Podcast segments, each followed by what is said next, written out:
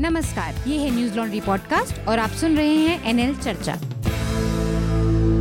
नमस्कार, मैं हूँ अतुल चौरसिया आपका खर्चा, आपकी चर्चा हफ़्ता दर हफ़्ता। हम लेकर आए हैं न्यूज़ लॉन्ड्री का हिंदी पॉडकास्ट, एनएल चर्चा। इस बार की चर्चा में बहुत सारे मुद्दे हैं जिन पर हम बात करेंगे और एक बहुत ही ताज़ा विवाद है प्रणब मुखर्जी का राष्ट्रीय स्वयंसेवक संघ के मुख्यालय जाना। तो उस पर भी बात करेंगे। मैं जल्दी से पहले अपने मेहमानों से आप लोगों का परिचय कराता हूँ। हमारे साथ मनीषा भल्ला है। मनीषा काफ़ी समय तक आउटलुक हिंदी पत्रिका के साथ रही हैं। स्वागत है मनीषा आपका। इसके अलावा हमारे साथ न्यूज़ लॉन्ड्री के संवाददाता अमित भारद्वाज हैं। स्वागत है अमित आपका। और साथ में हमारे न्यूज़ लॉन्ड्री के ट्रेनी रिपोर्टर और सब एडिटर रोहिन भी हैं। स्वागत है रोहिन आपका। हेलो। कई सारी चीज़ें रही इस हफ़्ते में जिन पर काफ़ी बहस हुई और काफ़ी बातें हुई। एक तो उनमें सबसे ताज़ा ताज़ा मुद्दा है प्रणब मुखर्जी जो कि पूर्व राष्ट्रपति हमारे यहाँ वो राष्ट्रीय स्वयंसेवक संघ के मुख्यालय नागपुर गए और वहाँ पर उन्होंने एक भाषण भी दिया। तो उस पर भी बात करेंगे। इसके अलावा कश्मीर में पिछले हफ़्ते एक तस्वीर, कुछ तस्वीरें आई जिसमें सीआरपीएफ की एक गाड़ी से कुछ दो युवाओं के कुचले जाने की खबर थी और उस खबर ने काफ़ी बवाल मचाया। और उस पर हम मीडिया के लिहाज से भी बात करेंगे, क्योंकि उसमें न्यूज़ लॉन्ड्री ने भी एक स्टोरी की है उस पर, और बीबीसी ने कुछ स्टोरीज़ की है कई सारे लोगों ने तो बात करेंगे हम। इसके अलावा शिलोंग में एक विवाद शुरू हुआ है, वहाँ पर रहने वाली सिखों की एक आबादी है, जिस पर फांसी और वहाँ के स्थानीय लोगों ने हमला किया, और उसके बाद वहाँ चार दिन तक लगातार कर्फ्यू चल, लागू रहा। इसके अलावा, फार्मर्स का प्रोटेस्ट चल रहा था पूरे देश में, और उसको हालाँकि बीच में ही वापस ले लिया गया। और साथ में भीमा कोरे गाँव में जो मामला हुआ था, जहाँ पर दलितों के ऊपर हमले हुए थे, लोगों की जाने गई थी, उस वाले मामले में पुलिस ने पाँच लोगों को गिरफ़्तार किया है और ये कहा गया है कि ये अर्बन नेटवर्क है, नक्सलाइट्स का, जिन्होंने कि भीमा कोरे गाँव में विवाद को पीछे से सह दिया या इसको तोल दिया था। तो मनीषा बताएँ किस पर सबसे पहले बातचीत शुरू की जाए? मेरे ख्याल से प्रणब मुखर्जी। प्रणब मुखर्जी पर। ठीक बात है। प्रणब मुखर्जी हमारे राष्ट्रपति हैं और लंबे समय से मतलब पूरा जीवन उन्होंने कांग्रेस पार्टी में बिताया और उसके बाद अचानक से खबर आई कि वो राष्ट्रीय स्वयंसेवक संघ के मुख्यालय में जाएँगे और वहाँ पर तृतीय वर्ष वर्ग होता है। ये बेसिकली राष्ट्रीय स्वयंसेवक संघ के जो कैडेट होते हैं इनका एक प्रोसेस होता है जिला वर्ग, प्रांत वर्ग और उसके बाद नेशनल जो वर्ग होता है, जिसके बाद एक पूर्णकालिक प्रचारक की जो नियुक्ति होती है, वो तृतीय वर्ष वर्ग होता है। तो ये एक तरह का कन्वोकेशन दीक्षांत समारोह होता है। इसके बाद वो देश के अलग अलग हिस्सों में वहाँ से निकलते हैं। तो इसको संबोधित करने के लिए उन्होंने संघ ने बुलाया था प्रणब मुखर्जी को और वहाँ पर उन्होंने भाषण दिया। उससे पहले भी कई सारी चीज़ें हुई। मसलन वो जो संघ के संस्थापक हैं, बलराम हेडगेवार, उनकी जो स्मृति है वहाँ पर भी गए और वहाँ पर उन्होंने माला और फूल फूल चढ़ाए। इसको भी लेकर विवाद है। तो एक चीज़ मनीषा, आपसे मैं जानना चाह रहा कि ये जैसी आशंकाएँ व्यक्त की जा रही थी, अटकलें लगाई जा रही थी कि प्रणब के वहाँ जाने से क्या होगा और कई सारी चीज़ें, ऐसा तो नहीं कि उनका विचार ने, भरोसा नहीं रहा कांग्रेस की उस आइडियोलॉजी में जिसने उन्हें राष्ट्रपति के पद तक पहुँचाया। तो इस नियत से या ऐसा तो कुछ देखने को मिला नहीं। ये बिल्कुल बात सही है कि जिस समय जाने के चर्चे जो है वो आए थे सोशल मीडिया के थ्रू और और। दूसरे चैनल्स के ज़रिए हम्म। उस समय बहुत ज़्यादा बवाल मचा बहुत ज़्यादा हो हल्ला हुआ कि क्यों जा रहे हैं क्यों जा। रहे हैं नहीं जाना चाहिए किसी एक काम की वजह से हमारे कुछ दोस्त प्रणब मुखर्जी के आवास पर भी गए थे किसी काम से वहाँ पर भी उन्होंने जाकर देखा कि अहमद पटेल साहब बैठे हैं और कुछ कांग्रेस के वरिष्ठ नेता बैठे हैं तो लगातार वहाँ पे कांग्रेस के वरिष्ठ नेताओं का भी उनको मनाने के लिए जाना जो था वो जारी था जारी था और जिस समय वो वहाँ गए उन्होंने भाषण दिया उन्होंने अपने भाषण में नेहरू की बात को आगे बढ़ाया नेहरू की हम्म। विरासत को वो सामने लेकर आए हम्म। घृणा बहुलवाद क्षेत्रवाद और इस तरह की राजनीति से ऊपर उठकर उन्होंने राष्ट्र और राष्ट्रीयता की जो परिभाषा उन्होंने दी हम्म। उससे सबको बहुत मतलब कि जिसको कहते हैं कि कलेजा सबका ठंडा हो गया कि अरे वाह बहुत अच्छा इन्होंने बोला बहुत अच्छा किया कांग्रेस की बात करके आए हैं ऐसा करके आए हैं वैसा करके आए हाँ। हैं देखिए अब तो आर को भी कांग्रेस की ज़रूरत पड़ रही है इस तरह की बातें आई लेकिन मेरा ये मानना है निजी तौर पर भी और बहुत सारे लोगों से अगर हम बात करते हैं तो मैं उनकी बेटी के उस बयान से बिल्कुल सौ फ़ीसदी सहमत हूँ शर्मिष्ठा मुखर्जी के हाँ। कि आपकी बातें भुला दी जाएँगी आपके भाषण भुला दिए जाएँगे आपकी तस्वीरें हमेशा कायम रहेंगी वो हमेशा के लिए इतिहास में दर्ज हो जाएँगी कि एक कांग्रेस का वरिष्ठ नेता जिसने ताउम्र कांग्रेस में रहे हमेशा कांग्रेस के उसमें भरोसा जताया और कांग्रेस आला कमान ने भी उनको बहुत इज़्ज़त अफजाई दी उस तरह से लेकिन वो इस तरह के मौजूदा माहौल में माहौल जिस तरह का पॉइजन है जहरीला है वो आप भी बेहतर जानते हैं। कम से कम इस तरह के माहौल में तो मुझे नहीं लगता है कि वहाँ जाकर बात करनी चाहिए थी। आपके कहने से घृणा की राजनीति ख़त्म नहीं हो जाएगी। क्षेत्रवाद सांप्रदायिकता ख़त्म नहीं हो जाएगी। जिस समय आप वहाँ पर घृणा की राजनीति के खिलाफ बोल रहे थे हज़ारीबाग में दंगा चल रहा था उस समय। हज़ारीबाग में दो तीन दिन पहले नबी की एक कार्टून या तस्वीर को लेकर जो विवाद हुआ वहाँ पे सौ डेढ़ सौ दुकानें जला दी गई दंगा हुआ कर्फ्यू लगा कुछ देर के लिए। तो जब आप उधर बोल रहे हैं दंगा तो साथ के साथ साथ चल रहा है है। और ये थमेगा नहीं। आपकी बात कोई क्यों मानेगा? तो मेरा ये मानना है। ठीक बात है। नहीं, इसमें जैस, जो आशंका उन्होंने जताई थी, उस तरह का एक, हम आज देख रहे हैं तस्वीर, एक, हालाँकि उसकी ऑथेंटिसिटी अभी तक प्रूव नहीं हुई, लेकिन उसमें दिखाया गया है कि वो संघ के जो गढ़, का जो गणवेश है, जिसमें टोपी पहने और एक निश्चित शैली में प्रणाम करते हुए दिखाया गया है। तो वो अभी से जो आशंका व्यक्त की थी शर्मिष्ठा मुखर्जी ने, वो दिखने लगी। अमित, आपको ने देखा इस भाषण को तो आपकी क्या राय बनी उसको देखकर? दो चीज़ें, शुरू से ही मैं इस बात मैं इस बात के हक में था कि प्रणब मुखर्जी क्योंकि भूतपूर्व राष्ट्रपति हैं तो उनको आरएसएस के दफ्तर में जाना चाहिए उसमें कोई दिक्कत नहीं होनी चाहिए उनकी चॉइस होनी चाहिए। और कांग्रेस मुझे लगता है कि कांग्रेस के तमाम नेताओं ने इस मसले पे बात कर करके मामले को बहुत ज़्यादा तूल दे दिया।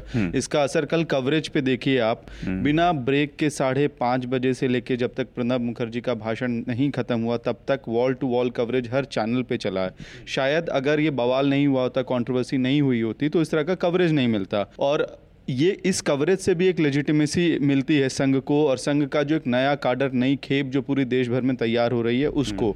नंबर एक। नंबर दो भाषण में बहुत सारी बातें थी। आप हेडगवार के बारे में बात करते हैं और उसके अगली ही लाइन में प्रणब मुखर्जी ये भी बात करते हैं कि भारत का राष्ट्रवाद एक एक भाषा एक धर्म एक एनिमी के बारे में नहीं है। और फिर नेहरू की बात करते हैं गांधी की बात डिस्कवरी करते ऑफ़ हैं। इंडिया का ज़िक्र डिस्कवरी ऑफ़ इंडिया की बात करते हैं। तो किसने सोचा होगा कि संघ के मुख्यालय में गांधी की बात होगी नेहरूवियन इंडिया की बात होगी ये भी अपने आप में एक ऐतिहासिक दिन था। लेकिन मैं दोबारा वो शर्मिष्ठा मुखर्जी ने जो बात कही थी उस बात से बिल्कुल सहमत था। दो धारी तलवार है ये हाँ। कि भाषण के अंश इस्तेमाल किए जाएँगे और तस्वीरें इस्तेमाल की जाएँगी। तस्वीरों तस्वीर तो देख ली है। दूसरा जो भाषण का अंश था जो मुझे अंदेशा था और शाम आ, मतलब देर रात होते होते व्हाट्सएप पे फॉरवर्ड होना शुरू हो शुरू गया हो है कि मुसलमान इन्वेडर्स ने भारत को लूटा है। उस शब्द को पूरे कॉन्टेक्ट से हटाना और उसी लाइन को फॉरवर्ड करते रहना। और वो भी आरएसएस के मुख्यालय में बोला गया है। और ये चंद मिनटों के अंदर हुआ है। आने वाले एक महीने फिर साल और फिर दशकों में किस तरह तरह जब से इस्तेमाल होगा खत्म होंगी पीढ़ियाँ बदलेंगी तब इसको कैसे इस्तेमाल किया जाएगा? रोहिन आपने देखा इस भाषण को? आपको हाँ। क्या लगा? मैं ये देख रहा था और एक चीज़ बहुत मज़ेदार है कि सब लोग प्रणब मुखर्जी को कांग्रेसी बता रहे हैं और उनके जाने से आपत्ति है। इसमें एक बहुत मासूमियत भरी समझ है कि जब प्रणब मुखर्जी राष्ट्रपति बने थे तो हम लोग उनको न्यूट्रल कहते थे कि निष्पक्ष हो गए। तो जब वो पाँच साल की निष्पक्षता से बाहर आए फिर भी वो कांग्रेसी रह गए। तो इस बात पे बहुत अजीब लगता है कि मतलब कोई स्विच है कि एक बार में आप हाँ, निष्पक्ष हो गए दबाने पर ऑन करने पर फिर तो इसलिए जब हम लोग आज रामनाथ कोविंद पे सवाल उठाते हैं तो ये भी देखना चाहिए कि वो भी उस समय का दौर भी। दूसरी बात ये कि प्रणब मुखर्जी ने जो भी बातें वहाँ बोली हैं वो कुछ ऐसा नहीं बोल दिया वहाँ जो हाँ। कुछ कुछ ऐसा नया नहीं बोला। मतलब जिस टॉलरेंस की बात वो कर रहे थे और सारे आइडियोलॉजीज को एकोमोडेट करने की बात कर रहे थे। वही सर संचालक भी बोल के गए थे। मतलब मोहन भागवत ने भी वही ऑलमोस्ट लाइंस बोली थी। मतलब प्रणब मुखर्जी अपने आप को इतना कॉन्ट्रोडिक्ट कर रहे थे। उन्होंने एक जगह बोला कि मतलब इस तरीके से उन्होंने भाषा गिनाई कि 122 भाषा बोले जाते हैं सोलह सौ डायलेक्ट्स हैं मल्टीपल फेट्स है। लेकिन उसी तरह जो आरएसएस का लाइन है हिंदी हिंदू हिंदुस्तान उसको कॉन्ट्राडिक्ट करता है। बंच ऑफ़ थाट में जिस तरीके से गोलवरकर ने लिखा था कि मुसलमान ईसाई और कम्युनिस्ट हमारे तीन दुश्मन हैं उसके बाद पवित्र स्थल का जो कॉन्सेप्ट है उसके बाद जो भी बात वो बोल के आए हैं वो एक बिल्कुल मतलब जिसको कॉन्ट्राडिक्ट करने वाला कहते हैं। तीसरी ये बात कि जो चीज़ कोबरा पोस्ट ने प्रूफ की थी जो पैसे लेके लोग पेड न्यूज़ चलाने को हिंदुत्व के एजेंडा फैलने को तैयार थे वो एक काम सिर्फ़ प्रणब मुखर्जी ने कर दिया। प्रणब मुखर्जी गए और उसको हमने बिना इतना पैसे के हो गया हाँ, काम। बिना पैसे के हमने आरएसएस के अंदर का जितना ट्रेनिंग होता है वो देखा पूरे कवरेज को देखी किस तरीके से वो काम करते हैं पूरा उनका ऐसा लगा कि जैसे कुछ बहुत बड़ा फ़ंक्शन था आयोजन था और सबके लिए ऐतिहासिक हो गया। ये सिर्फ़ आरएसएस और प्रणब मुखर्जी और कांग्रेस के बीच की बात नहीं रही ये पूरे देश के लिए ऐतिहासिक हो गया। इसका एक राजनीतिक जो मकसद है या पहलू है उस पर भी हमें थोड़ा सा ध्यान देना चाहिए कि आरएसएस की खासियत रही है वो हमेशा मतलब गांधी जी की हत्या के बाद से अपने को हमेशा नेपथ्य में बैकग्राउंड में रखता है पीछे रखता है बहुत फ्रंट पे नहीं आता है। तो ये पिछले चार पाँच सालों में जो हुआ है, वो आरएसएस बहुत बुरी तरह से एक्सपोज होके, बहुत फ्रंट पे आके लोगों के सामने आ रहा था और पॉलिटिकली बहुत फ्रंट पे था। और इसी चार पाँच सालों में जिस तरह से एग्रेसिव हिंदुत्व जो कि आरएसएस की जो लाइन है, जो आरएसएस जिसको लंबे समय से बढ़ाता रहा है, उसका बहुत ही हमने ओपन खुला, बहुत विकृत, बहुत विभत्स रूप देखा।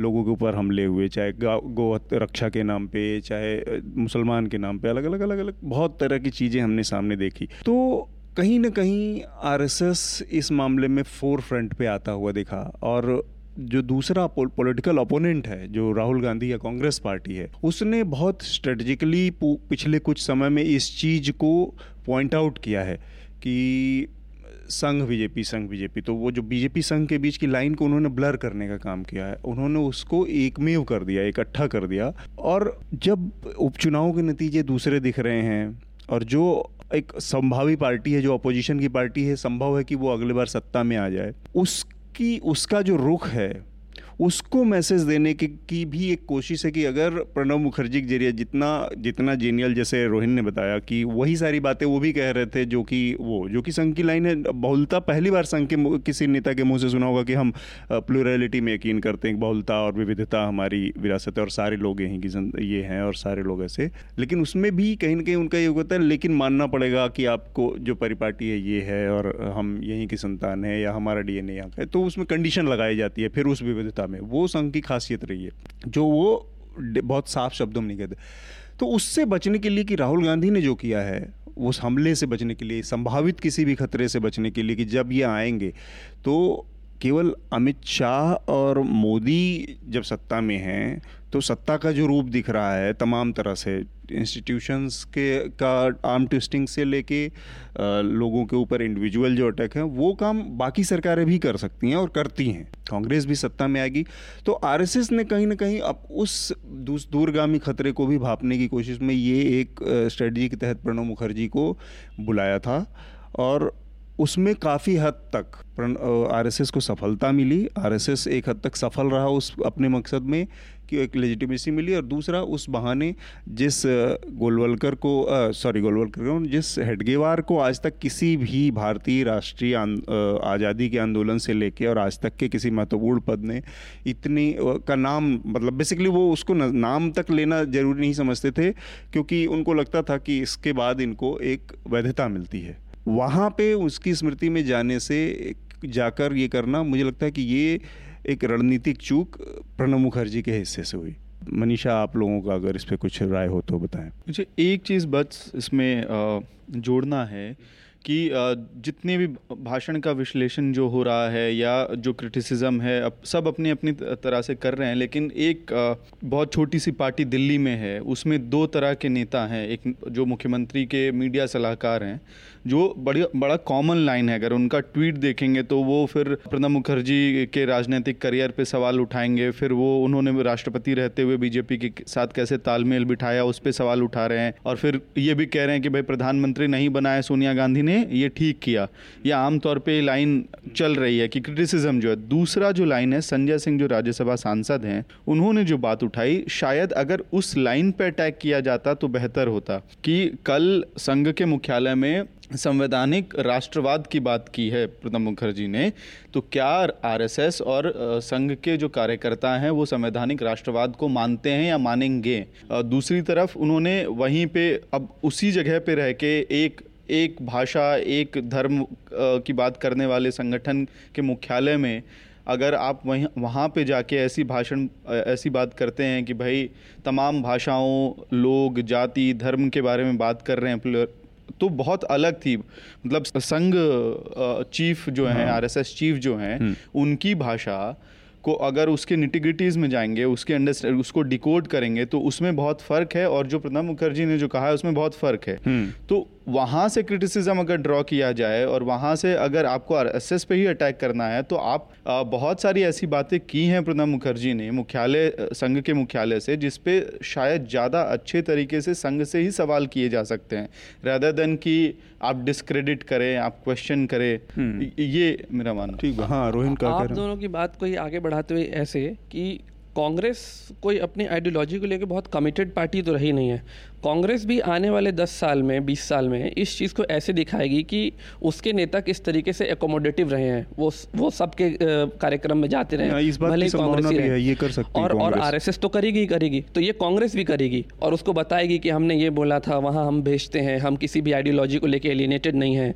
इस तरीके से वो भी इसको प्ले करेंगे। वो जो मुझे लगता है कि कांग्रेस वाला जो आप कह रहे हैं वो बात ठीक है लेकिन कांग्रेस की विचारधारा कम से कम ऐसी भी नहीं रही है जो विचारधारा इस समय चल रही है हाँ। हत्याओं को कभी जायज़ नहीं ठहराया गया लेकिन रोज़गार के नाम पर पशु के नाम पर जानवर के नाम पर धर्म के नाम पर वो ठीक है एक सॉफ्ट हिंदुत्व हाँ। वाला वो चलता है। आपने माइनॉरिटी कमीशन बनाया माइनॉरिटी मिनिस्ट्रीज बनाई ये किया वो किया माइनॉरिटी का आज तक सुधार नहीं हो पाया वो सब चीज़ें बात ठीक है। सिम्बॉलिक वो सब वो रहा है।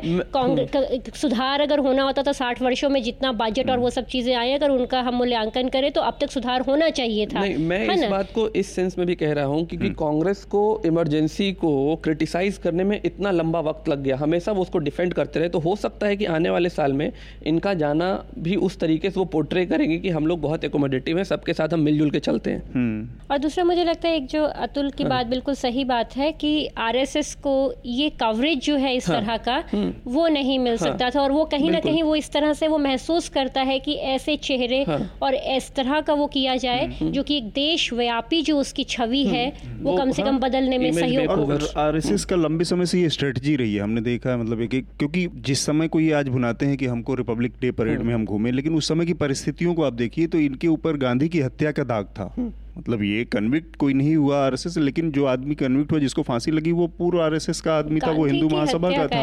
राष्ट्रीय झंडा उन्होंने बहुत सालों तक नहीं, नहीं तो ये जो एक एक इनके अंदर वो था ये उस तरह की किसी अपॉर्चुनिटी की तलाश में थे। हाँ।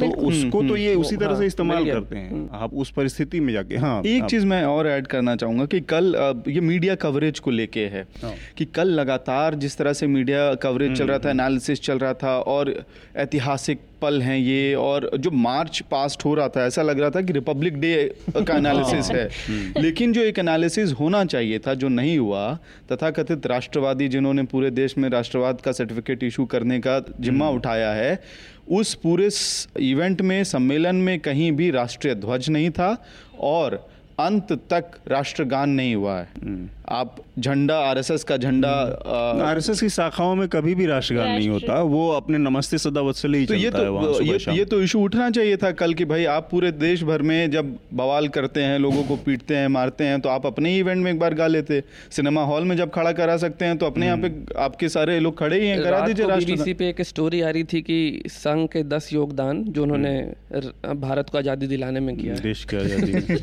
अच्छा एक कॉमेंट होगा। पर अब खैर आरएसएस का आज़ादी से जुड़ा मामले में एक कोई उनके अपने इतिहासकार हैं और उन्होंने कल एक कि किसी किताब में दावा किया है कि कांग्रेस से भी बड़ा योगदान आरएसएस का है लेकिन उसको कांग्रेसी और वामपंथियों ने दबा कर रखा इसलिए वो कभी डॉक्यूमेंटेड नहीं हुआ। मुझे ये बात केवल नहीं समझ में आया कि कांग्रेसियों वामपंथियों ने तो ये साजिश की। उसके बावजूद कैसे अंग्रेज़ जो कि अंग्रेज़ों मतलब बयालीस का जो आंदोलन था बयालीस का जो सबसे बड़ा माइलस्टोन माना जिसके आधार पर तय किया गया कि कौन कौन कौन स्वतंत्रता सेनानी है कौन जेल में गया कौन नहीं गया उसमें भी एक आदमी नहीं मिला कि जिसको पेंशन मिल सकती हो। आज भी स्वतंत्रता संग्राम के लोग पेंशन पा रहे हैं। उसमें एक आदमी नहीं मिला और कैसे अंग्रेज़ों को भी सेट कर लिया उस समय तो वामपंथियों और कांग्रेसियों ने। ये इतिहास में ऐसे सेट कर लिया कि सिर्फ़ एक ही डॉक्यूमेंट बाहर आता है वो वाला कि सावरकर ने माफ़ी मांगी। माफ़ी मांगी थी। है ना? इसमें एक और चीज़ और नमक सत्याग्रह के खिलाफ मेरे ख्याल से गांधी जी के उसमें भी ये लोग रहे हाँ, हाँ। मुखालफत में। कि ठीक है वामपंथियों ने जगह नहीं दी कांग्रेसियों ने जगह नहीं दी अंग्रेज़ों ने भी जगह नहीं दी क्योंकि क्रिश्चियन थे वो तो जगह नहीं दे सकते थे हिंदुओं को। लेकिन इनका भी पुराना कोई इतिहास तो होगा ना? इतना साहित्य इन लोगों ने लिखा है कुछ लिख लेते अपने बारे में भी तब। अपने लोग क्या कर रहे थे उस समय? अपने लोग उस समय बंच ऑफ़ थॉट लिख रहे थे। उसका अच्छा हिंदी में नाम पता है? क्या है उसका नाम? उसका नाम है विचार सौरभ। अगले अपने विषय पर बढ़ते हैं हम लोग। कश्मीर में एक खबर आई सीआरपीएफ की गाड़ी ने एक कुचल दिया दो युवाओं को एक कॉमन साइट हो गया है, नौ आमतौर पर रोज रोज़ाना हर शुक्रवार को दिखने वाला दृश्य है वहाँ पर सिक्योरिटी इस्टेब्लिशमेंट के ऊपर पथराव जो कि हम देखते हैं। ऐसे ही एक मौके पर वहाँ पर पिछले शुक्रवार को कुछ युवाओं ने घेर लिया और वहाँ के सीआरपीएफ की एक गाड़ी को और उसमें अफरा तफरी में दो बच्चों की मौत हो गई। एक बच्चे की मौत हो गई और दूसरा घायल हुआ। इसके बाद जो मीडिया में रिपोर्ट हुई उसमें दो तीन बड़ी सीरियस चीज़ें आई। इनफैक्ट मेरा रिकमेंडेशन भी इस बार का यही है रहेगा। तो उस पर न्यूज़ लॉन्ड्री और स्क्रॉल ने एक ग्राउंड रिपोर्ट की। बीबीसी ने एक इस पर रिपोर्ट की, ग्राउंड रिपोर्ट, जिसका शीर्षक ही था कि कश्मीर से ग्राउंड रिपोर्ट और सीआरपीएफ की गाड़ी लोगों को कुचलने के लिए ही आई थी। इस पर काफ़ी लोगों ने प्रतिक्रिया दी। न्यूज़ लॉन्ड्री में भी एक इसकी खबर चली। असल में ग्राउंड रिपोर्ट में को लेकर यही एक चीज़ रहती है कि हमेशा हम लोग, हम सब लोगों ने, रिपोर्टर है जिन लोगों ने वो जाते हैं ग्राउंड पे। तो वहाँ पर फिर आपको बहुत ही जो कहते हैं, तटस्थ होके और जो एक्चुअल दिख रहा है और जो अपना दिमाग अप्लाई करने वाली बात है। लेकिन जो बीबीसी की रिपोर्ट थी, वो असल में पूरी इसी कहानी को ग्राउंड रिपोर्ट तो कहती थी, कह रही वो, लेकिन उसने उस चीज़ को स्थापित करने की कोशिश की कि कैसे वो आया ही था चढ़ाने के लिए। जबकि स्क्रॉल ने और न्यूज़ लॉन्ड्री ने जो रिपोर्ट की, उसमें बताया गया कि कैसे वो मॉब्ड हो गई, इसके बाद भीड़ उसके ऊपर हमला करने लगी और बचने की फिराक में वो भगा जिसमें चपेट में आके। तो बीबीसी की रिपोर्ट से ही बड़ा अजीब सा सवाल रहा कि क्या एक रिपोर्टर जो ग्राउंड पे जाता है, वो अपने पूर्वाग्रहों से निकल पाना मतलब ये पर्सन टू पर्सन भी हो सकता है कि कोई हो जाए, कोई किसी, कोई नहीं हो जाए। तो एज अ रिपोर्टर मनीषा, आप, अमित, आप लोगों का मैं जानना चाह रहा, चाहूँगा राय कि क्या ग्राउंड पर जब आप देखते हैं, तब आप अपने व्यक्तिगत जाति, धर्म और लैंगिक जो दुनिया भर के रुझान है जितनी भी चीज़ें हो सकती हैं आपको अपने आप के टेस्ट को प्रभावित करने वाली उससे उबर के कोई चीज़ कर पाने में वो सारी चीज़ें बाधा आती हैं या एक रिपोर्टर इनसे उबर जाता है? नहीं मुझे लगता है कि ऐसा तो कभी भी नहीं होता है कि हम लोग अपने से बाहर आ जाए। क्षेत्र धर्म जाति उस वो तो कभी याद भी नहीं रहता है मुझे लगता है कि रिपोर्टर केवल रिपोर्टर होता है उसकी कोई जाति नहीं होती धर्म नहीं होता लिंग नहीं होता हम्म। कुछ नहीं होता वो सिर्फ़ एक रिपोर्टर हम्म। होता है जहाँ तक हम लोग अगर कश्मीर के मसले पर बात करते हैं तो अभी हम्म। मैं लास्ट एक किताब के सिलसिले में लास्ट एक महीना लगभग कश्मीर में ही थी तो वहाँ रहकर मैंने देखा है और वहाँ पर हम लोग रुके भी उन्हीं घरों में थे जो कि हार्ड लाइनर है है ना तो वहाँ रहकर मैंने ये महसूस किया है पहली दफ़ा कि कश्मीर की रिपोर्टिंग जो है वो देश के बाकी हिस्सों की रिपोर्टिंग से थोड़ा अलग, अलग है, है काफ़ी अलग है हम्म। दूसरी बात यह है कि हम लोग आम तौर पे रोमिंग करेस्पॉन्डेंट होते हुए जहाँ पर बड़े हादसों की रिपोर्टिंग करने के लिए चले जाते हैं हम्म। जाकर उन हादसों को कवर करना और अचानक से किसी बाहरी व्यक्ति का जाकर कश्मीर में कवर करना वो भी बिल्कुल अलग है। तीसरा जो मुझे लगता है एज ए रिपोर्टर मुझे जो लगता है कि ऐसा शायद नहीं हो सकता है कि बीएसएफ की गाड़ी उसी को कुचलने के लिए स्पेशली आई होगी उस हम्म। तरह से। क्योंकि जो भी वहाँ एक महीने में हमने देखा कि हम लोग सड़क पर जा रहे हैं चाय पीने जा रहे हैं कुछ खाने के लिए जा रहे हैं वहाँ पे किसी न किसी गली से मॉब जो है भीड़ निकलती है।, है। किसी भी वजह से निकलती है। आए दिन वहाँ पे हड़ताल रहती है। और ये भी बिल्कुल सही बात है कि जो वो भीड़ है वो भीड़ का कोई चेहरा नहीं होता है भीड़ बहुत बहुत उसके बारे में कोई भविष्यवाणी नहीं की जा हाँ। सकती जा सकती खासकर खासकर आप कश्मीर में तो बिल्कुल नहीं कर सकते हम्म। वो कब उग्र हो जाएगी ये बात बिल्कुल नहीं कह सकते हैं जैसे हम्म। एक एक दिन की बात है वहाँ पे हड़ताल थी तो हम लोग वहाँ पे चाय पानी पी रहे थे एक चौक पर खड़े होकर अचानक से इतनी ज़्यादा वहाँ से भीड़ आती है शोर शराबा होता है बैनर्स हाथ में पकड़े हुए हैं वो इतना ज़्यादा रोना पीटना भीड़ का उग्र हो जाना हम्म। तो अगर आप थोड़े से स्ट्रिक्ट स्टेप नहीं लेते हैं तो जान भी तो उन्हीं की जाएगी ना आपस में जाएगी या सैनिक मरेंगे। तो मुझे जो लगता है कि कुछ इस तरह का हसल कुछ ऐसा हुआ होगा कि वो अचानक हाँ। से उसमें आया होगा लेकिन ऐसा नहीं हो सकता। लेकिन दूसरी तरफ़ इससे भी कोई इनकार नहीं है अगर वहाँ की फैमिलीज़ और वो सब लोगों से मिलो कि सेना का सभी एक जैसे नहीं है एक्सेप्शन आर एवरीवेयर कुछ जो है उनकी ज़्यादतियाँ जो हैं करप्शन के उसमें हर तरह की करप्शन है जो कि सामने आती है, है। आर्म आर्म फोर्सेस जहाँ पे भी स्पेशल पावर्स एक्ट हैं जहाँ पे वहाँ पर उनकी जातियाँ कोई छुपी हुई बात नहीं हाँ। है। और ये लगातार आ, सामने भी आता रहा है। इस पर्टिकुलर मामले को थोड़ा अलग तरीके से देखने की ज़रूरत इसलिए महसूस हुई क्योंकि बहुत सारी कॉन्फ्लिक्टिंग रिपोर्ट्स आई।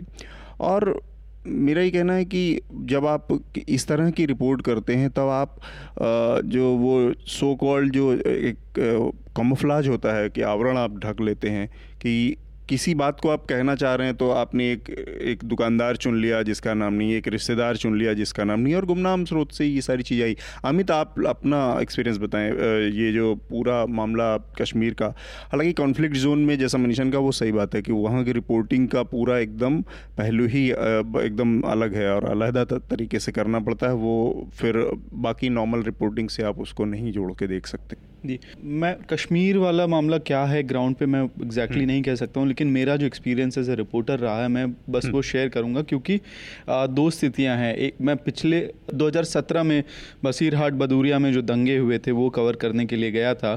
तो कुछ ऐसा ही मामला है कि एक रिपोर्टर जो ग्राउंड से पहले से रिपोर्ट कर रहा था और दूसरा रिपोर्टर जो ग्राउंड पे थोड़ी देर में पहुँचा था दो तीन दिनों के बाद पहुँचा हम्म। था। तो मेरी जो भी इनपुट्स मेरे जो भी इनपुट्स थे वो डिपेंड करते थे लोकल सोर्सेस पे दुकानदारों पे और रिकंस्ट्रक्शन उसी उन्हीं स्टेटमेंट्स के आधार पे किया था मैंने लेकिन शायद आ, मुझे लगता है ज़्यादातर रिपोर्टर भी यही काम करते होंगे कि आपने एक से बात की फिर आप दूसरे मोहल्ले में जाएँगे दूसरे लोगों से बात करेंगे फिर देर शाम अगर आपके पास समय है तो कहीं जाके थोड़ी देर बैठ गए चार पाँच लोगों के बीच में बात की हम्म। ताकि एक और पर्सपेक्टिव निकल के आए इंडिविजुअल स्टेटमेंट्स के अलावा जब आप आराम से बात करते हैं, घंटे, दो घंटे तो अलग अलग छोटी छोटी चीज़ें समझ में आती हैं। हम्म। तो फिर स्टोरी अलग तरह से निकलती है। कई बार ऐसा लेट पहुँचने से पूरा का पूरा आप आपका स्टोरी का सोर्स ही रिकंस्ट्रक्शन और रिकंस्ट्रक्शन है तो फिर आप जिन लोगों से बात करेंगे उन्हीं स्टेटमेंट्स के आधार पर एक स्टोरी तैयार होगी। हो लेकिन अगर प्री कंसीव्ड नोशन नहीं है तभी आप बहुत सारे लोग बात करेंगे चीज़ों को समझने की कोशिश करेंगे नए सिरे से। मतलब हम्म, उसमें हम्म। एक नया वो होगा। ये ये बहुत इंपॉर्टेंट चीज़ है रिपोर्टिंग का कि अब प्री कंसीव नोशंस वाला जो मामला है ना ये और कि कोई भी मतलब अपने को ये नहीं कह सकता कि उसका कोई पक्ष नहीं है या वो अनबायस्ड है। हर आदमी का है, वो रिपोर्टर के साथ भी होता है। लेकिन रिपोर्टिंग के साथ जो प्री कंसीव नोशन वाला मामला है, वो बहुत मायने रखता है कि आप जब फ़ील्ड में जा रहे हैं और अगर आप इस नोशन से परे नहीं है, अलग नहीं अलग खुद को कर पाने और ये मुझे लगता है कि पर्सनल एक एक तो आपके मेंटल स्किल का मामला है कि आप चीज़ों को तुरंत ताड़ सकते हैं या उसको उसका अनुमान लगा लें। और दूसरा ये कि अगर आप ये करने में असफल रहते हैं अगर अपने नोशन से को नहीं आप साइड रख पाते हैं तो बहुत संभव है कि ग्राउंड पे जो वेस्टेड इंटरेस्ट के लोग आपसे मिलेंगे कोई न कोई पक्ष होगा वहाँ तो। ग्राउंड हम्म। पे वो आपका इस्तेमाल कर ले जाएगा। किसी न किसी तरह से आपका इस फ़ायदा उठा लेगा वो। क्योंकि हो सकता है कि आपके जो नोशन किसी एक से मैच कर रहे हों किसी एक से मिल रहे हों पसंद आ रहे हों आपको। रोहिन आप आपका एक्सपीरियंस क्या है इस मामले में? और जो बीबीसी ने रिपोर्ट की या उस पर जो प्रतिक्रियाएँ हैं उस पर क्या लोगों का रवैया रहा? मतलब मैं कभी वहाँ तो रहा नहीं ना कभी कन्फ्लिक्ट कवर किया है लेकिन हम्म। जो हमें तो और मनीषा बता रही हैं वो काफ़ी हद तक सही है। और जो हम लोग भी स्टोरीज़ पढ़ते हैं और ख़ास करके कन्फ्लिक्ट जोन्स की रिपोर्टिंग में तो हम लोग पढ़ के ही चीज़ों को देखते हैं जैसे अभी सीरिया में भी जो हो रहा है अलग अलग स्टोरीज से हम लोग को मालूम चलती है कश्मीर को लेके तो ऐसे में तो बहुत हम्म। सावधानी बरतनी चाहिए क्योंकि एक एक स्टोरी के बाद एक पूरी नैरेटिव तैयार हो जाएगी और लोगों के बीच में वो एक रेफरेंस पॉइंट बन जाएगा आने वाले समय में इसीलिए मुझे लगता है कि एक और जो बात है जो मैं कहना चाहूँगी क्योंकि मैं बिल्कुल लेटेस्ट वहाँ से होकर आई हूँ लोगों में इतना गुस्सा है हम्म। इतना गुस्सा है। शायद जैसे मैं पंजाब से आती हूँ तो चौरासी के दंगों का गुस्सा कहीं ना कहीं हो सकता है। ठंडा तो नहीं हुआ लेकिन कम हो गया या डाइवर्ट हो गया है। लोग अपनी रोजी रोटी या एक दूसरी जनरेशन आ चुकी है ना अब हम्म। उसके उसमें बिज़ी हो हम्म, गए हैं। बाकी की जगहों पर भी शायद ऐसा होगा। लेकिन कश्मीर आज भी बारूद है जिसको कहते हैं। ड्राइवर से लेकर चाय वाले से लेकर एक्टिविस्ट से लेकर शकारा चलाने वाले से आप देखिए हर आदमी भड़का है वहाँ पे लोगों की राजनीतिक समझ आपके यहाँ के किसी भी बहुत राजनीतिक तौर पे जागरूक व्यक्ति से ज़्यादा है, है। आम आदमी की समझ भी। वहाँ पे आप ड्राइवर से बहस नहीं कर सकते हैं इतनी उसको पॉलिटिकली इतना अवेयर है और आज़ादी हर किसी को चाहिए। आज़ादी तो एक बेसिक वो है। बाकी सरकार किसकी रहे किसकी नहीं रहे महबूबा रहे ये रहे वो रहे वो सब सेकेंडरी है लेकिन एक सबका एक मत ये है कि आज़ादी चाहिए। दूसरी बात, जो सबसे ज़्यादा इंपॉर्टेंट है, वहाँ को एक साइकोलॉजिकली और जहनीत जहनी तौर पर यह समझे समझे जाने की ज़रूरत है। जो भी मर्द वहाँ पे घर से बाहर सुबह निकलता है, उसे ये उम्मीद रही है कि वो घर वापस आएगा। घर की औरतों को ये इंतज़ार रहता है कि वो ज़िंदा घर आ जाए या कैसे घर आएगा।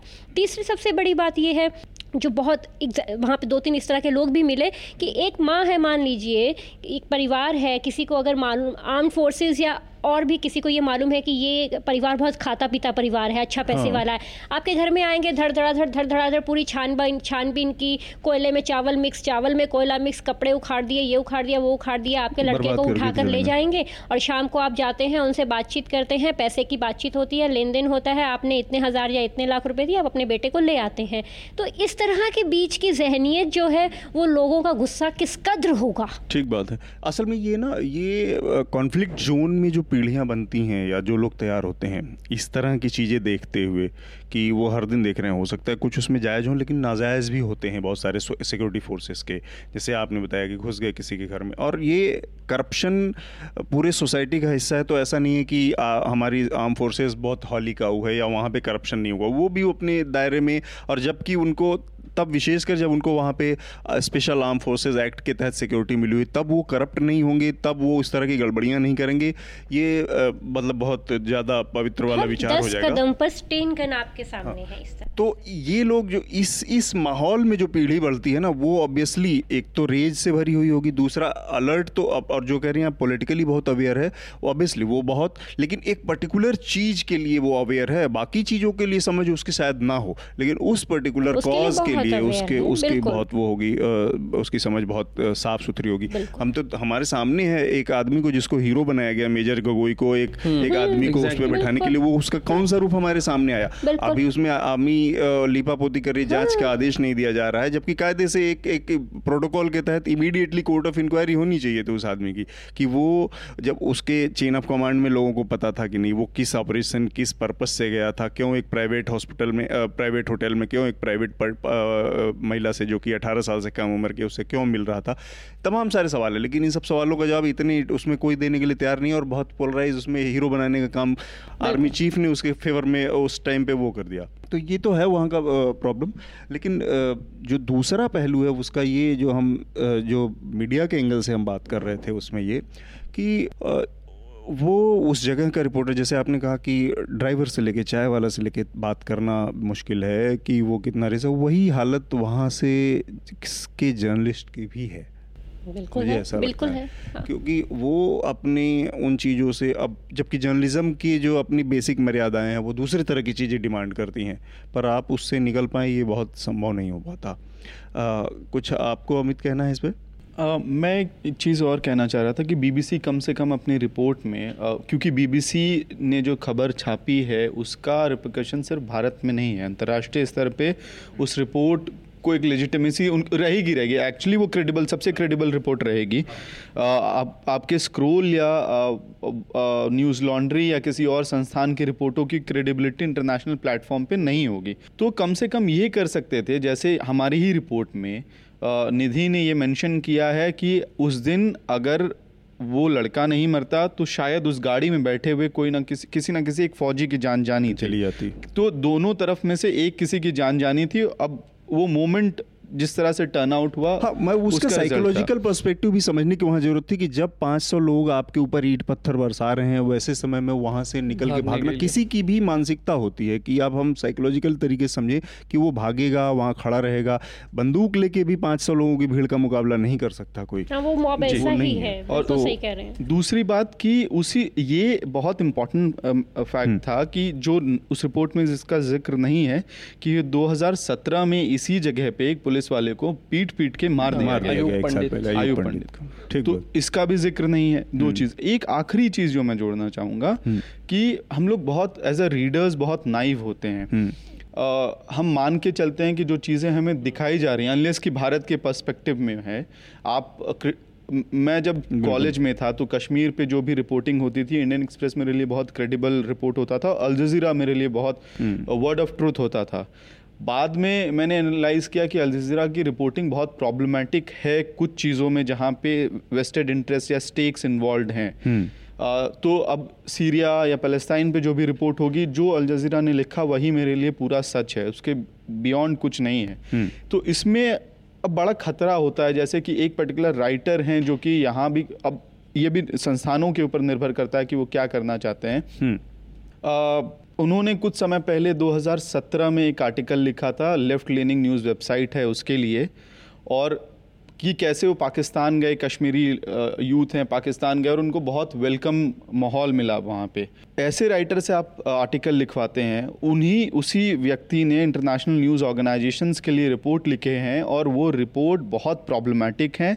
इंडिया का रिप्रेजेंटेशन उन रिपोर्ट्स में इस तरह से किया गया है कि इंडियन फोर्सेस सिर्फ़ और सिर्फ़ लूट, रेप और मर्डर करने के लिए कश्मीर में है और कश्मीर का एक एक इंसान आज़ादी चाहता है।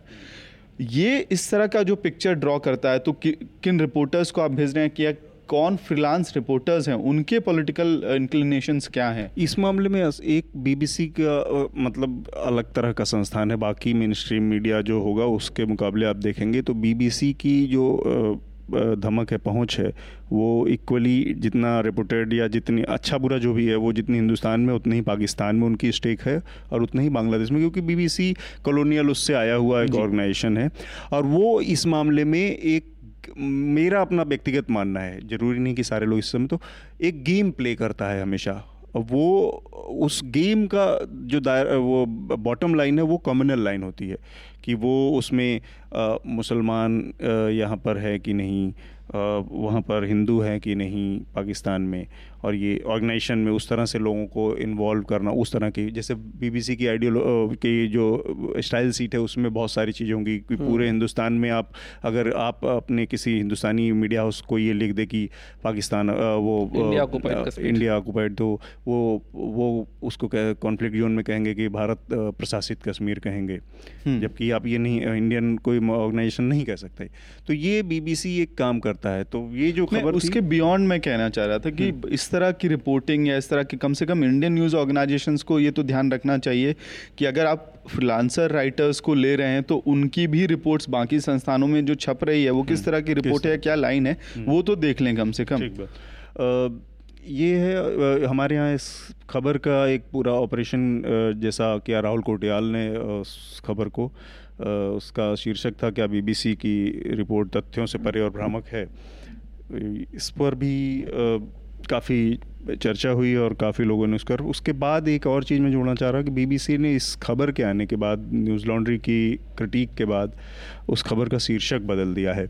तो ये कहीं ना कहीं एक अच्छी बात को दर्शाता है कि आप अपनी चीज़ों को या अपनी गलतियों को स्वीकार करने के लिए तैयार हैं वरना हम बहुत सारी चीज़ें देखते हैं कि हमारे समय में टाइम्स ऑफ़ इंडिया या तमाम ऑर्गेनाइजेशन खबरें लगा के गिरा देते हैं और उसके लिए ना उनके पास कोई जस्टिफिकेशन होता ना उसके लिए वो कोई माफ़ी मांगते हैं अपोलॉजी आती है कुछ नहीं होता और बजाबते बी में उसके बाद एक मीटिंग भी हुई है सबकी और उन्होंने अपने डेस्क को बोला है कि आप और अच्छे से फ़िल्टर हम्म। करके स्टोरीज़ करें अगले अपने विषय पर बढ़ते हैं हम। शिलोंग में एक ठीक ठाक आबादी है दलित सिखों की, जो कि वहाँ पर काफ़ी समय से ये माना जाता है कि वहाँ पर अंग्रेज़ों के समय से उनको ले जाकर बसाया गया था और वो जो भी उस तरह के काम थे, उनके बेसिकली सीवेज और सैनिटेशन और इस तरह के काम काज में वो आबादी लगी हुई थी। उनका एक अपना पूरा मोहल्ला था, जहाँ पर पिछले हफ़्ते में चार पाँच दिन काफ़ी बवाल रहा और बवाल, उसके बाद उन, उनके बीच में कम्युनल कैसेस हुए। सारी की सारी शुरुआत कहा जाता है कि एक सिख महिला और एक खासी युवक के, के बीच में तनातनी से शुरू हुई और उसके बाद ये पूरा का पूरा मामला इतने बड़े पैमाने पर आकार लेने लगा। हालाँकि उस पूरे इलाके में जो बाहरी बनाम लोकल का एक, एक मुद्दा है वो काफ़ी समय से चलता आ रहा है। 1980 में हमने देखा बंगालियों के ख़िलाफ़ खासी और जयंती और उस इलाके में लोगों को भगाने की उनकर हमले की, बड़े वाक़े हुए साल भर तक उस इलाके में कर्फ्यू लगा रहा ऐसा भी समय था एक। और ये कहीं ना कहीं इसके पीछे उसी तरह के एक पॉलिटिकल इंटरेस्ट भी देखे जा सकते हैं कि जो लोग अब दलितों के ऊपर, सिख दलितों के ऊपर हमला कर रहे हैं। तो उसी का कंटिन्यूशन भी इसको कहा जा सकता है। और इसको हालाँकि पंजाब के मुख्यमंत्री ने के अकाली बादल जो पार्टी है, उन्होंने भी बहुत सीरियसली लिया है और पंजाब की सरकार ने डेलीगेशन भेजा है। तो मनीषा, मैं आपसे इस पर आपकी राय जानना चाहूँगा कि ये जो शिलोंग की पूरा विवाद हुआ, इसका ये बहुत नेचुरल या एक एक स्थानीय विवाद जितना ही था या जिस, जितने बड़े पैमाने पर ये फैल गया, इसके पीछे के पॉलिटिकल इंटरेस्ट कुछ अलग हैं? देखिए जितना मैंने मालूम किया है और यहाँ पर शिरोमणि गुरुद्वारा प्रबंधक कमेटी दिल्ली के जो एक डेलीगेशन वहाँ गया था बाकायदा जिस समय वो गए थे तब भी जानकारी में था लौट कर भी उन हाँ। लोगों ने प्रेस रिलीज़ वगैरह जारी किया मुद्दा तो स्थानीय था है ना लोकल मुद्दा है लेकिन लोकल मुद्दे को सांप्रदायिकता उस तरह से फैली कि बड़ा बना दिया गया और मुद्दा इस नज़र में बड़ा है कि वहाँ पर एक एक जगह का नाम है बड़ा बाज़ार बड़ा बाज़ार ना? बड़ा बाज़ार जो है वो एक वहाँ का बहुत इंपॉर्टेंट बड़ी प्रोमिनेंट एक स्पेस माना जाता है। तो वहाँ 2000 के करीब जो हैं सिख परिवार रहते हैं, जो कि कहते हैं कि महाराजा रंजीत सिंह के वक्त से वो लोग वहीं पर बसे हुए हैं। उनके वहाँ पर बिज़नेस हैं अलग अलग काम करते हैं, सब अच्छे वेल टू डू हैं, खाते पीते हैं। तो 2000 परिवारों में ये दस हज़ार के करीब आबादी है उनकी। और ये जो खासी समुदाय है, खासी समुदाय भूमाफिया भी इनके साथ है पॉलिटिशियन भी उनके साथ है ये लोग वहाँ से उनको हटाना चाहते हैं जो कि पूरा ग्राउंड पे जो रिपोर्ट की गई है अच्छा। वहाँ पर है ना जो कमेटी ने अपनी रिपोर्ट दी है कि वहाँ पर हटाकर इनको वो उस जगह को कब्जाने का ही मामला है। भूमाफियाओं का ही मामला भूमाफिया का मामला है और उस दिन जो विवाद हुआ था सिखों की लड़की थी और एक ट्रक ड्राइवर था जो कि खासी समुदाय से था छेड़छाड़ का मामला था जो कि इतना बड़ा बन गया। और इससे पहले भी खासी और सिख लोगों में छोटे छोटे इस तरह के स्थानीय विवाद होते रहे हैं जो कि बड़े बन जाते हैं। ये वहाँ पर आम बात है क्योंकि बहुत सालों हम्म। से ये लोग उनको वहाँ से से हटाना चाह रहे हैं। और अब मेरे ख्याल से जैसा आप बता रहे थे अमित की शायद वो जो जो जगह है वो उनके नाम अलॉट नहीं है। तो वहाँ के जो सीएम हैं उन्होंने कमेटी बना दी है। वो कमेटी अब इस बात को इन्वेस्टिगेट कर रही है कि ये लोग हम्म। यहीं रहेंगे ये इनके नाम है ये ज़मीन कैसे अलॉट हुई थी कैसे हुआ था। तो पूरी तरह से जो मामला है वो कमेटी की रिपोर्ट पर अब आधारित रहेगा। अमित आपने क्या बात थी ये ज़मीन का जो मामला है और आ, क्या रिकमेंडेशन थी उनकी इसमें 1863 में जो वहाँ के राजा थे राजा मालियम हम्म। उन्होंने मालियम के जो राजा थे उन्होंने ज़मीन अलॉट की थी ब्रिटिशर्स के साथ एक अग्रीमेंट होने के बाद तो ज़मीन अलॉटमेंट जो हुई है वो कम्युनिटी को हुई है। अब इंडिविजुअल क्योंकि इतने लंबे समय के बाद परिवार बढ़ रहे हैं और समुदाय फैल रहा है तो और उस वक्त आप फ़र्क देखिए जो लैंड राइट्स का भी जो इशू है हम्म। आपने एक समुदाय को ज़मीन दे दी तो लोग शांतिपूर्वक ढंग से रह सकते हैं। लेकिन आज के दौर में अब इंडिविजुअल लैंड राइट्स भी लोगों को चाहिए। और दूसरा जो अब समस्या सबसे ज़्यादा हो रही है कि 2008 में मेरे ख्याल से ये भी कहा गया था कि अलॉटमेंट कर दी जाए लोगों को लेकिन हम्म। जो लोकल एडमिनिस्ट्रेशन है वो अलॉटमेंट्स कर नहीं रहा है और यहाँ तक कि बिजली के कनेक्शन लेने के लिए उन लोगों को पहले म्यूनिसिपल जो बॉडी है लो, लोकल सिविक बॉडी जो है उससे पहले परमिशन लेनी पड़ती है अब सिविक बॉडी कहाँ से परमिट हाँ। देगी क्योंकि इंडिविजुअल के पास और फिर बाकी डॉक्यूमेंट्स नहीं है हम्म। तो पूरा का पूरा वही मसला और जो वहाँ सिख समुदाय जो है उनका ये कहना है कि भाई यहाँ पे मॉल बनाने को लेके पूरा मामला है और दबाव उसी लिए बनाया जा रहा है इनफैक्ट ये भी आरोप है कि जो लोकल एमएलए हैं उन्होंने इसको चुनावी मुद्दा बनाया था कि वो जीत के आएँगे तो वो इंश्योर करेंगे कि ये जगह खाली हो तो कहीं ना कहीं एक लोकल मसला था और फिर वही एक, एक इसमें गड़बड़ी दिखी कि हालाँकि हमारे पास बहुत बड़ा पूरा सिस्टम है जो मेन स्ट्रीम मीडिया है उसके पास और शिलोंग में ये पूरी हम्म, घटना हम्म। हो रही है तो उसकी कवरेज पहले दिन से शायद शुरू हो जानी चाहिए थी। रविवार तक जब जो छोटे न्यूज़ ऑर्गेनाइजेशंस हैं जो अल्टरनेटिव न्यूज़ ऑर्गेनाइजेशंस हैं उन्होंने जब रिपोर्टिंग करनी शुरू की शुक्रवार शनिवार को तब जाके मामला पूरा टीवी स्क्रीन पे रविवार और सोमवार सोमवार को आया। दो दिन बाद। जी। रोहिन आपने इस मामले को कवर देखा कैसे? क्या समझ में आया आपको? इसमें न्यूज़ लॉन्ड्री में एक सम्राट ने जो पीस लिखा है उसमें बहुत ज़रूरी बात लिखी है हम्म। कि मतलब खासी ट्राइब्स को कोई फ़र्क नहीं पड़ता कि वो सिख है या किसी भी कम्युनिटी से बंगाली है या हाँ, कहीं से हो रहा है। उनके लिए सिर्फ़ मुद्दा ये है कि ट्राइबल और नॉन ट्राइबल ये इशू है और वो उनको बाहरी मानते हैं और इसी बात का मतलब उतने सालों से ये झगड़ा चला आ रहा है। हम्म। और सम्राट ये भी लिखते हैं एक इंपॉर्टेंट बात कि खासी ट्राइब कहीं भी रह सकती है, लेकिन जो बाहरी लोग हैं, जो वो बाहरी मानते हैं, उनको किसी खास जगह में ही रहना है और उनको वो लेना है। और वहाँ का, वहाँ के जो लोग हैं, उनकी मैंटेलिटी में ये है जो सम्राट लिख रहे हैं हाँ। कि भारत के किसी और प्रांत या दुनिया में अगर इस तरीके की कोई घटना होगी तो इसको नाजिज़म से कंपेयर करेंगे लेकिन उस पार्ट के लिए इसको नज़रअंदाज कर देते हैं या इस पर बहुत प्राउड फील करते इतराते ये हैं वो रेशियल सुपीरियरिटी हाँ। वाला जो मामला है कि वो अपने को वहाँ पे स्थानीय लोगों बाकी लोगों से सुपर मान के और। बाकी लोगों से बेहतर मानने वाली जो एक परंपरा है रेशियल अब वो धीरे धीरे ख़त्म हो रही है, लेकिन वहाँ पे इग्नोर किस लिए किया जा रहा है?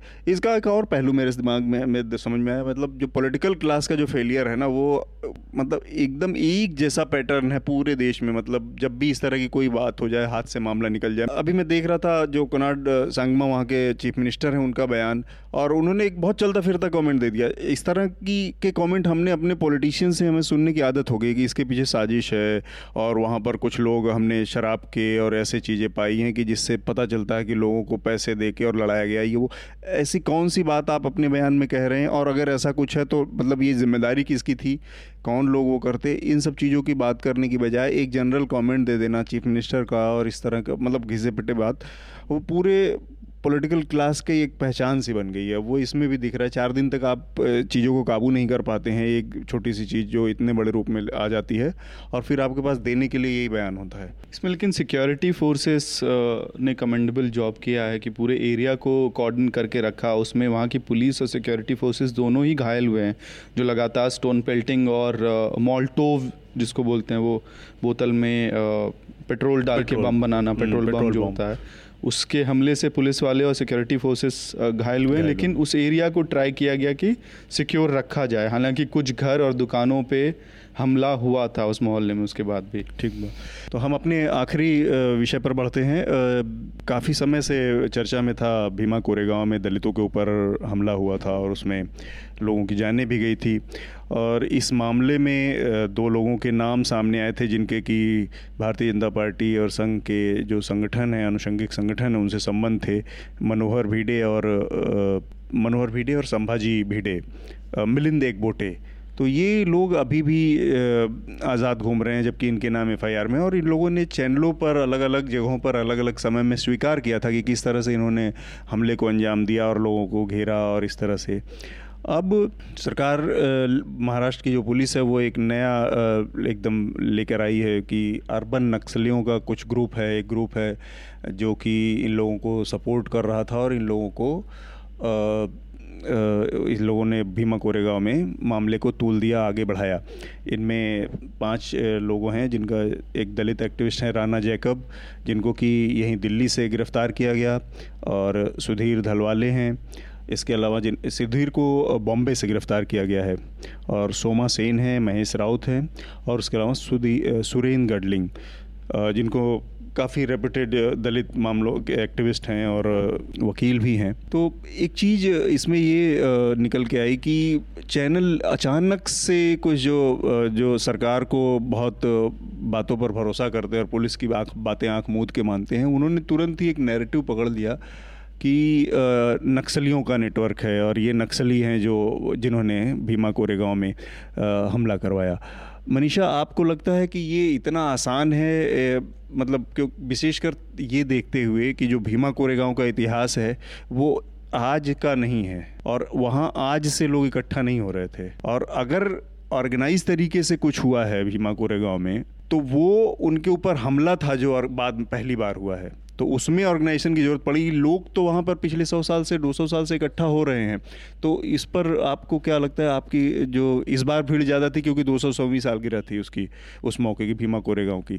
तो आपको लगता है कि सरकार ने ये जो कह दिया और जो हमारा मीडिया लेकर चल रहा है कि ये अर्बन नक्सल्स का एक नेटवर्क काम कर रहा था इसमें हम लोगों को नहीं जानते। तो इसमें हम किसी को भी अ, अ, अ, किसी तरह का छूट देने या किसी को क्लीन चिट देने की स्थिति में नहीं है। फिर भी, क्या केवल पुलिस के बयान पर किसी को इस तरह से या पूरे एक आंदोलन को जो कि लंबे समय से चलता आ रहा है, उसको हम संदेह के दायरे में, कटघरे में खड़ा कर सकते हैं? देखिए, जो जितना मैंने इसको पढ़ा है और मैं उनमें से एक दो एक्टिविस्टों को पर्सनली भी जो जानती हूँ, पूरी तरह से वो एक दलित सम्मेलन था, ना?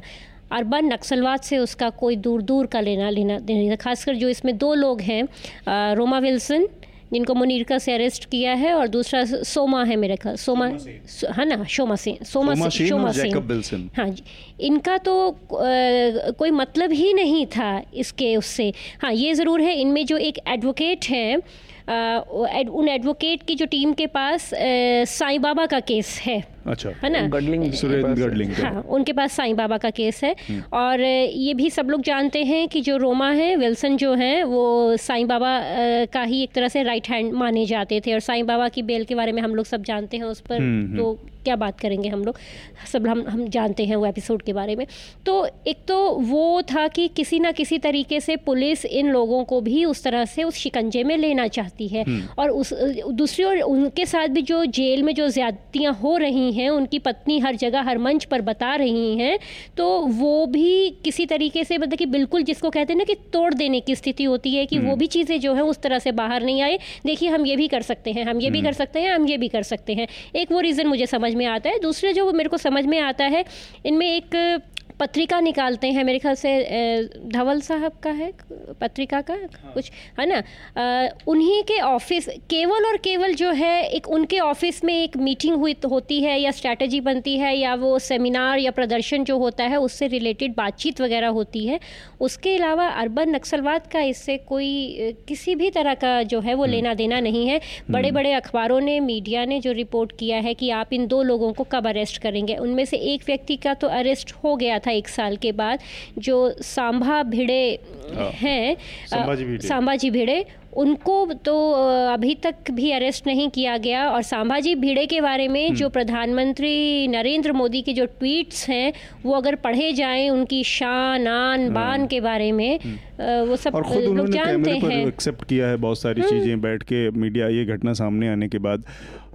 अमित आपका नक्सल अर्बन में ये जो अर्बन नक्सल नेटवर्क है इसमें कितना भरोसा ये पुलिस की थ्योरी मतलब मैं नेटवर्क की बात नहीं कर रहा हूँ वरना लोग समझेंगे कि नेटवर्क में प्ले करने वैसे ही हम लोगों के ऊपर आजकल वामपंथी होने का ठप्पा लगा दिया गया है। एक बात जो मैं कहने वाला था जो पॉइंट आउट करने वाला था मनीषा जी ने कह दिया कि सुरेंद्र गडलिंग कैसे इस जो साईं बाबा के कनेक्शन क्या है हाँ? जो डॉट्स कनेक्ट हो रहे हैं वो साईं बाबा के केस से कनेक्ट हो रहे हैं। और साईं बाबा पे एक ठप्पा ऑलरेडी कोर्ट से लग चुका है। तो ये वाली थ्योरी उस हिसाब से काम करती है पुलिस के लिए कि भाई एक कॉन्विक्ट हो गया है, उससे दो जुड़े हुए लोग हैं तो और ये ये लोग इधर से भी जुड़े हुए हैं जो भीमा कोरे गाँव में का जो संगठन एल्गार परिषद के, की जो ऑर्गेनाइजिंग टीम थी, उनसे भी इनके तार जुड़े हुए हैं तो आप डॉट्स कनेक्ट करते हो और आरोप लगा देते हो। आमतौर पे इस मामले के डिटेल्स में बात नहीं करूँगा थोड़ा इससे हटके क्योंकि यहाँ पे हमारे पास डिटेल्स नहीं है एग्जैक्ट कि क्या हुआ है। जैसे ये देखा जाता है छत्तीसगढ़ में या झारखंड में जब ऑपरेशंस करती है पुलिस तो किसी को उठाने के लिए और जो हिंदी अखबारों में जिस तरह से खबरें छपती हैं कि आपत्ति आपत्तिजनक लिटरेचर मिला साहित्य मिला वामपंथी साहित्य मिला हाँ। अब ये वामपंथी साहित्य है क्या? मतलब आपके घर में मार्क्स की किताब मिले तो आप ये नहीं कहा जाएगा आप पढ़ने लिखने वाले हैं आपको वामपंथी या नक्सली मान लिया जाएगा उर्दू की किताब हाँ। मिल जाए तब भी तो तो हाँ, तो फिर आतंकवादी वैसी स्थिति में आप आतंकवादी हो सकते हैं आप ऐसा केस हुआ था यहीं दिल्ली में हाँ।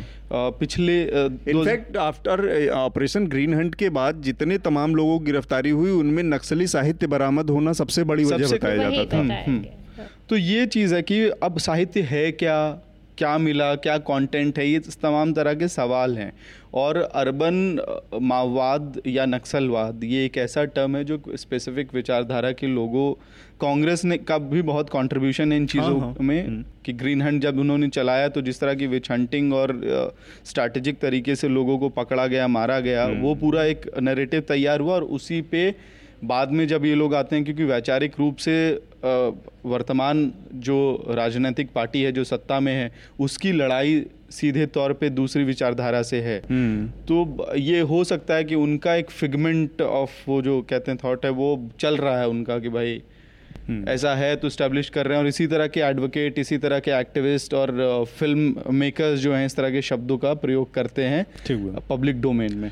रोहिन आपने इस मामले को कब देखा? कैसे आपका क्या राय बनी? हम्म, जैसे अमित बता रहे हैं इस आपत्तिजनक साहित्य वाली बात तो सुधीर धावले पे भी यही आरोप है कि उन्होंने कविता गाई है।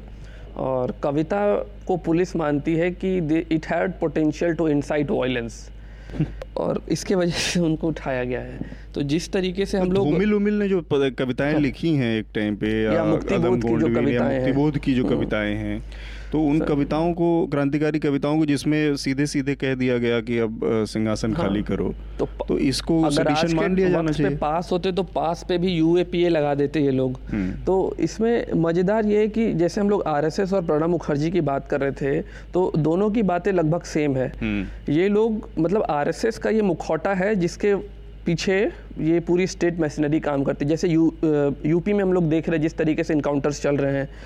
उसमें भी दलित आदिवासी आदिवासी दलित और जो पिछड़े वर्ग के लोग हैं हम्म। वो हैं मुसलमान हैं कठुआ के रेप में जिस तरीके से लॉयर्स एसोसिएशन का वो पूरा प्रोटेस्ट था मतलब विक्टिम विक्टिम बोल रहे हैं कन्विक्ट्स के फेवर में जो था हम्म। जिस तरीके से अल्पसंख्यक तो नहीं है जो आरोपी हाँ आरोपी हैं और जिस तरीके से मुस्लिम को मारा जा रहा है काव के नाम पे लिंचिंग हो रही है उस पर है और मतलब इस तरीके से और पूरी एक इम्प्यूनिटी स्टेट की तरफ़ से दी जा रही है। जो हम्म। जिस भेड़े की हम लोग बात करें सांबाजी भेड़े। सांबाजी भेड़े हाँ, मिलिंद एक बोटे ये सारे हाँ, लोग मतलब सांबाजी सांबाजी भेड़े का तो केस और भी मतलब मज़ेदार और मतलब फ्राइटनिंग है कि कोर्ट ने ये बोला है सुप्रीम कोर्ट ने उसको एंटिसिपेटरी बेल देने से मना किया है लेकिन आज तक उसकी अरेस्ट नहीं हो पाई है। तो मतलब हमारा जो सारा स्टेट का मशीनरी है जो इंस्टीट्यूशंस हैं वो किस तरीके से काम कर रहे हैं? सरकार बैठी हुई है सत्ता में और हर मौके पर अपने को अंबेडकर की सबसे बड़ी के सबसे बड़े चेले होने का दावा उसका रहता है।